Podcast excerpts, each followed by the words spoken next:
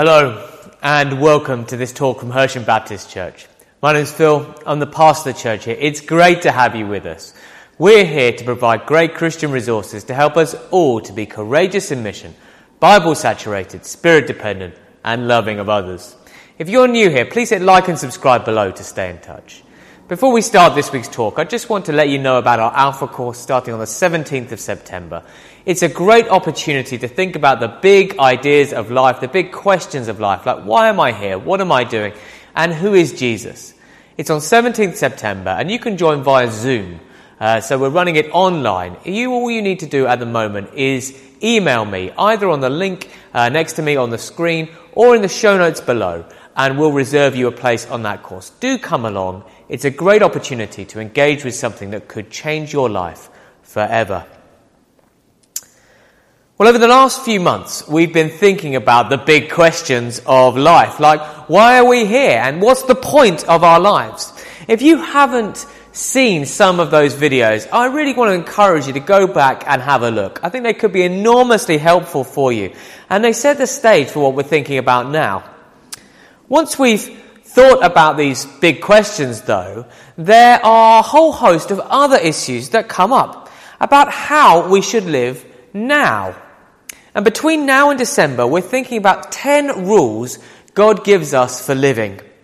And in this video, I'm going to introduce these rules and I'm going to help us to think about the idea that Jesus said would unlock them for us and help us to understand them. Well, each week we either give a, an answer to our big question or a summary of what we're talking about. And here is this week's lunchtime summary. All our rules for living come down to this loving God and loving others. All our rules for living come down to this loving God and loving others. Loving God and loving others. Well, let's think about that in a bit more detail, shall we? Why do we need rules for life at all? Can't we just do whatever we want? Well, as a, a former lawyer, I suppose this gets to the heart of what I spent a, a while in my life doing. And I want to argue that while it's tempting to think that we don't need rules, ultimately that's a mistake. Uh, we live in an age that's very anti rule, that's very anti authority. It's very tempting, therefore, to think that rules are something we should avoid or be suspicious of. Ultimately, however, living without rules is totally unsustainable. It's actually impossible. That's for two reasons. It's, it's morally unacceptable. Living without rules is morally unacceptable. And second, it is logically incoherent. That is, we can't do it. We might add a third, which is that on most conceptions of what life should be like, living without rules is futile and joyless. So think about those in turn. If we try to live without rules, the weak are inevitably oppressed by the strong. Rules are there to limit how we all behave so that we can each flourish. They're there to say that however strong someone is, however much they might be able to survive at the expense of the weak, they should not do so because the rules stop that happening. Without rules, the will of the strongest is simply imposed on everyone else, so no one is free. We think of an illustration from a football match at the moment. I'm loving the new Tottenham documentary, All or Nothing, and it's brought home to me the importance of rules in sport. If there are no rules, there is nothing in a football match to stop the biggest and strongest players simply kicking the others out of the game. Every time someone else tries to do something, in a game with no rules, the strongest, biggest player would simply come along and kick him and take the ball off him. Ultimately, no one would be able to play properly except the largest and strongest player. Rules protect the weak. Living without rules is morally objectionable. But living without rules is also impossible. Perhaps this is a more fundamental problem. Someone will always end up being in control. They will bend everyone else to their will at that point and impose their way of life on other people. It's inevitable that someone, the biggest person, will be in control in a, in a situation without rules. This is perfectly illustrated by um, the attempt of a humanist chaplain at Stanford University and one of the executives at Airbnb, bizarrely, uh, to formulate non-commandments. They uh, wanted to come up with 10 non-commandments that avoided rules for life, but that were an atheist alternative to Christianity and Judaism's 10 commandments. And they got through this uh, somewhat interesting and slightly vacuous list of suggestions, got to number nine, which is the, uh, the money shot. There are, there is, they said, no one right way to live. In other words, there are no rules about how we should live. There is no right way to live. Do whatever you think is right. They then followed it by number 10, which commanded people to leave the world a better place than you found it. They couldn't go one rule without contradicting themselves. It's inevitable. This happens every time people try and do away with the rules. They end up getting rid of all the ones they don't like and imposing some others that they do. Finally, then, we might say that living without rules is futile and joyless. Let's go back to the football match. With no rules, there can be no goals.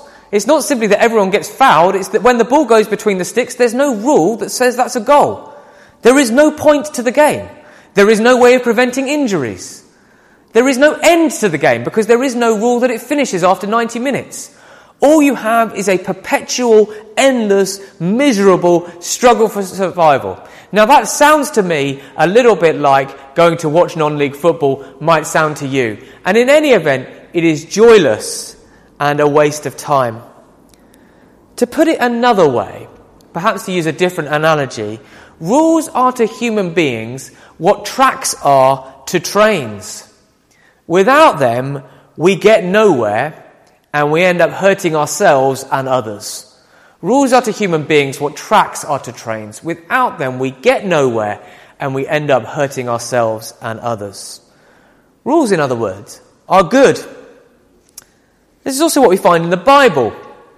Psalm 19 says this the law of the Lord is perfect, refreshing the soul. The statutes of the Lord are trustworthy, making wise the simple. The precepts of the Lord are right, giving joy to the heart. The commands of the Lord are radiant, giving light to the eyes. The fear of the Lord is pure, enduring forever. The decrees of the Lord are firm and all of them are righteous. They are more precious than gold, than much pure gold. They are sweeter than honey, than honey from the honeycomb. That poem perfectly captures a lot of the things we've talked about. Rules help us to see which way we should go. They help us to know what the point is. They, they are uh, refresh the soul. They are joyful because they do what's right. They help us to know what's right and what's wrong. They help us to adjudicate between what's fair and what's unfair. They're firm, they're trustworthy, they allow us to trust one another. Without rules, you can never trust anything that I say, and I can never trust anything you say. Rules are good. Having rules is necessary, inevitable, and good. But we need the right rules if we're to live well. And again, this is obvious the moment we stop to think about it. There are thousands of different ways of living, thousands of different rules and ways of life we could live by. We could be Marxists or Muslims. We could be Buddhists or Baptists. We could be Pentecostals or postmoderns. The history of humanity is of people making up their own sets of rules, doing what's right in their own eyes. And it makes a huge difference which set of rules we follow. If you come across someone who is a Maoist, they're going to treat you very differently from someone who's a Methodist. We need rules. We need the right rules. So which rules should we follow? Well, thankfully Jesus points us in the right direction. And we look to Jesus because we, we've come to understand him as the Son of God, the one who lived and died and rose again for us. And so we listen to what he has to say. This is what he said.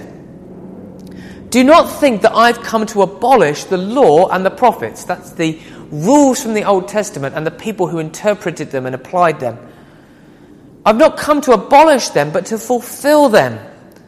For truly I tell you, until heaven and earth disappear, not the smallest letter, not the least stroke of a pen will by any means disappear from the law until all is accomplished. Therefore, anyone who sets aside one of the least of these commands and teaches others accordingly will be called the least in the kingdom of heaven. But whoever practices and teaches these commands will be great in the kingdom of heaven.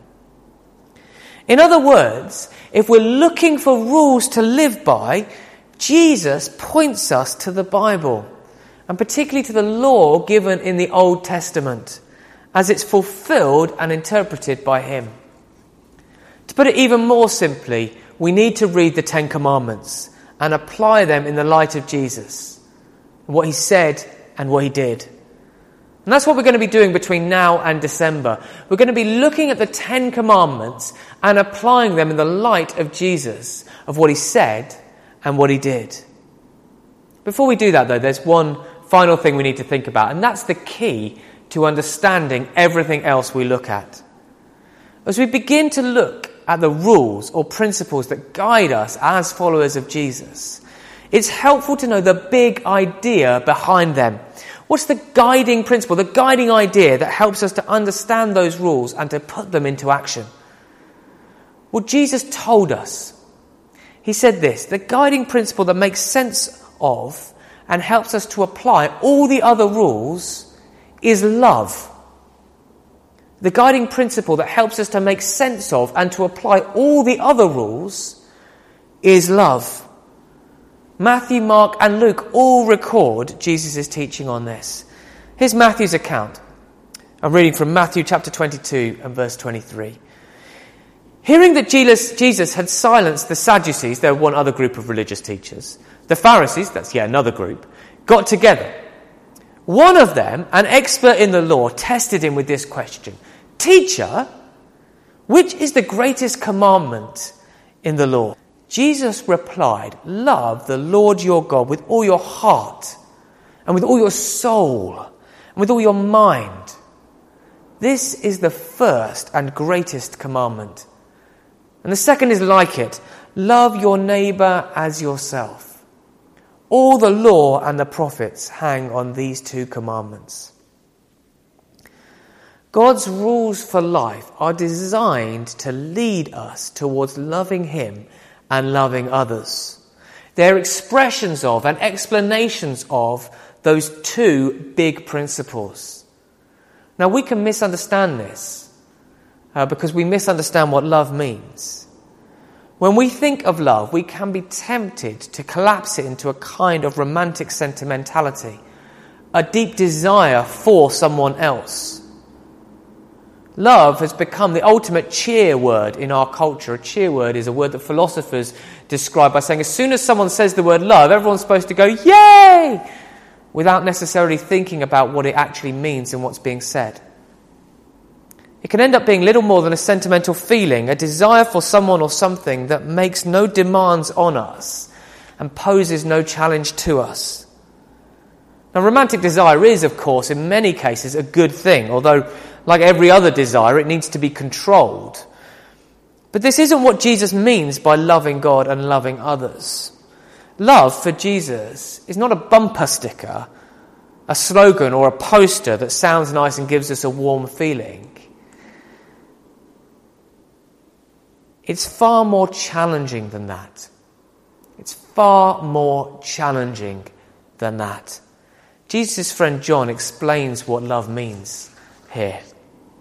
This is how we know what love is. Jesus Christ laid down his life for us. And we ought to lay down our lives for our brothers and sisters. This is how we know what love is. Jesus Christ laid down his life for us. And we ought to lay down our lives for our brothers and sisters. This type of love isn't a sentiment or a desire. It's a settled decision to submit my interests to the good of others, even when they hurt or hate me. This is a love that we owe first to God and which then overflows to others. It doesn't depend on feelings, nor is it restricted to them. It's a love that feeds the hungry, a love that clothes the naked, a love that forgives the guilty. It's a love which resists evil with implacable grace and yet always seeks the good of its enemies. It's less a picture of romantic bliss and more in the shape of a cross. It's the kind of love that characterizes the God who so cares for the world that He's made that He was willing to suffer and die at its hands in order that He might redeem it. Here is love, the hymn goes, vast as the ocean, loving kindness as the flood, when the Prince of Life, our ransom, shed for us His precious blood. Love God and love others. So, what does this mean for us in practice? Well, first, how should you respond to this if you never put your trust in Jesus? Well, let me say to you that following all the rules in the world will not bring you any closer to God. In order to come closer to God, you need a relationship with the Lord Jesus Christ. You need to meet Him. And if you've never had that experience, then why not come on an Alpha course and find out more about Him? Why not come and explore the faith that he founded that's transformed the world that we live in and led to the conversion of billions throughout history and in the world today? What have you got to lose? It starts on the 17th of September and you can join through Zoom. Just send me an email and we'll book you a place. But for those who are already followers of Jesus, let me suggest three possible ways of responding. First, learn the Ten Commandments and memorize those two principles. Learn the Ten Commandments and memorize those two principles. Now, none of us like to learn anything, do we? We don't like to memorize things. But actually, as we memorize it and we meditate on it, God will start to apply it to our lives and start to change us. We might find that as we memorize commands like do not bear false witness, don't tell lies, that we start to be challenged about the way we speak about others that as we start to memorize uh, challenges like loving others and loving God, that we start to think, actually, how can I help them? And that begins, brings us on to our second application. Begin to ask God where you can show love for your neighbours. Now, this is intensely practical. It means setting aside 10 minutes at the start of every week to sit down with a piece of paper and at the beginning sit in silence for two minutes and pray, Lord, what can I do to practically help those I know and love this week? What can I do to work for justice this week? And then sit and think for 10 minutes. And if an idea presents it to you, itself to you, write it down. And then when the 10 minutes are up, think about how you can put them into action. If we all did that every week, imagine how much good we would get done. Imagine how much good we would get done. Then, third, invite people to come to Alpha. Our online Alpha course starts on the 17th September. The most loving thing you can do for anyone you know is to invite them to meet Jesus. He'll transform their lives. There's nothing you could do that will so shape their future and their present than introducing them to the Son of God. So why not decide on two people you're going to invite to Alpha this week and then send them a message and invite them? If they don't want to come, that's fine. Don't keep on at them. But you might be the person who they look back on in future years as saying, he or she transformed my life. All our rules for living come down to this love God and love others. Please stay with us. We've got communion coming up. Just going to pray for us now. Father, we want to thank you for your word. We want to thank you for your commands. We want to thank you that you didn't leave us unable to know how to live. We want to pray that we would so change us that we are renewed in love for you and love for others. Amen.